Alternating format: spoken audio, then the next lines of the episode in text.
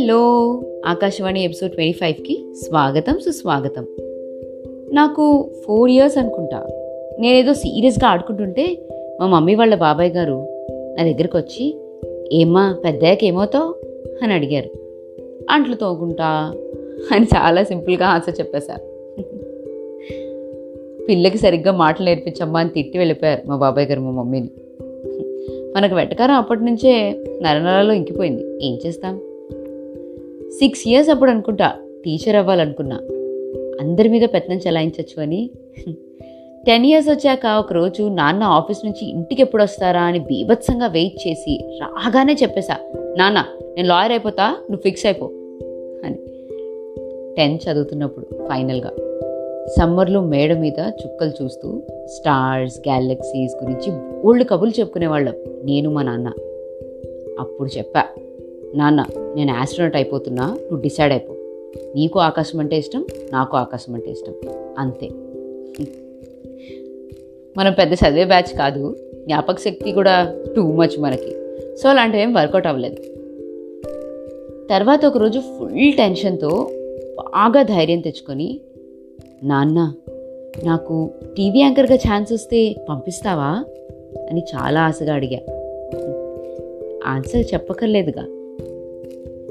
Dream పగలు రాత్రి తేడా లేకుండా అదే ధ్యాసగా దానికోసమే పుట్టాం దానికోసమే ఉన్నాం అని ఎలా ఆలోచించేది. కళలు అందరూ కంటారు కానీ దాన్ని నిజం చేసుకోవటం అంత ఈజీ కాదు. దానికి పెద్ద ప్లాన్ ఉండాలి చాలా కష్టపడాలి ఎన్నో దాటాలి. అవును నిజమే. కానీ అన్నిటికన్నా కష్టమైనది ఏంటో తెలుసా? అది సాధించాల్సిందే అని గట్టిగా అనుకోవటం అండ్ మొదలు పెట్టడం as taking your first step towards your dreams is the toughest thing of all మన మిడిల్ క్లాస్ బతుకుల్లో కలలు కనే స్వేచ్ఛ అందరికీ ఉంది కానీ సాధించుకునే అవకాశం కొందరికే ఉంటుంది. No I'm not gonna agree with this statement కలలు కనే స్వేచ్ఛతో పాటు సాధించుకునే హక్కు అవకాశం అన్నీ ఉంటాయి. మనం చూడడం అంతే. ఎవరి దాకానో ఎందుకు? నా గురించే మాట్లాడతా. నాన్న నేను యాంకర్ అవుతా. అనగానే నాన్న ఒప్పుకోలేదు. అమ్మతో చెప్పేంత చనువు లేదు. సరే సర్లే ఎన్నెన్నో అనుకుంటాం. అని లైట్ తీసుకున్నా.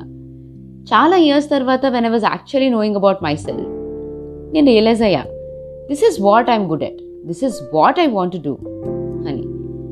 ఎస్ అప్పుడు తెలిసిన వాళ్ళకి ఫ్రెండ్స్కి ఫ్యామిలీకి అందరికీ చెప్పేశా చాలా ఈజీగా నవ్వొదిలేశారు కొంతమంది. మనకెందుకు ఇవన్నీ? వర్కౌట్ అవ్వవు. లైట్ తీసుకో. అన్నారు ఇంకొంతమంది. కొన్ని విషయాల్లో ఈ సొసైటీని చూస్తే నాకే చాలా భయం వేసింది. నాకున్న పర్సనల్ రెస్పాన్సిబిలిటీస్కి ఏవేవో ఆలోచించి ఆగిపోయా. కానీ ఎక్కడో I was not happy. I didn't feel happy with what I'm doing and what I have అప్పుడు I discussed about it with the right people and started doing this as my first step to what I dream. ఇదే realisation కొంచెం ఎర్లీగా వచ్చి ఇంకొంచెం స్ట్రాంగ్గా లేదు నాన్న నేను అదే చేస్తా. నువ్వు సపోర్ట్ చేయి ప్లీజ్ అని నాన్నకు అర్థమయ్యేలా చెప్పుంటే నా లైఫ్ వేరేలా ఉండేదేమో. నా లైఫ్ వేరేలా ఉండేదేమో.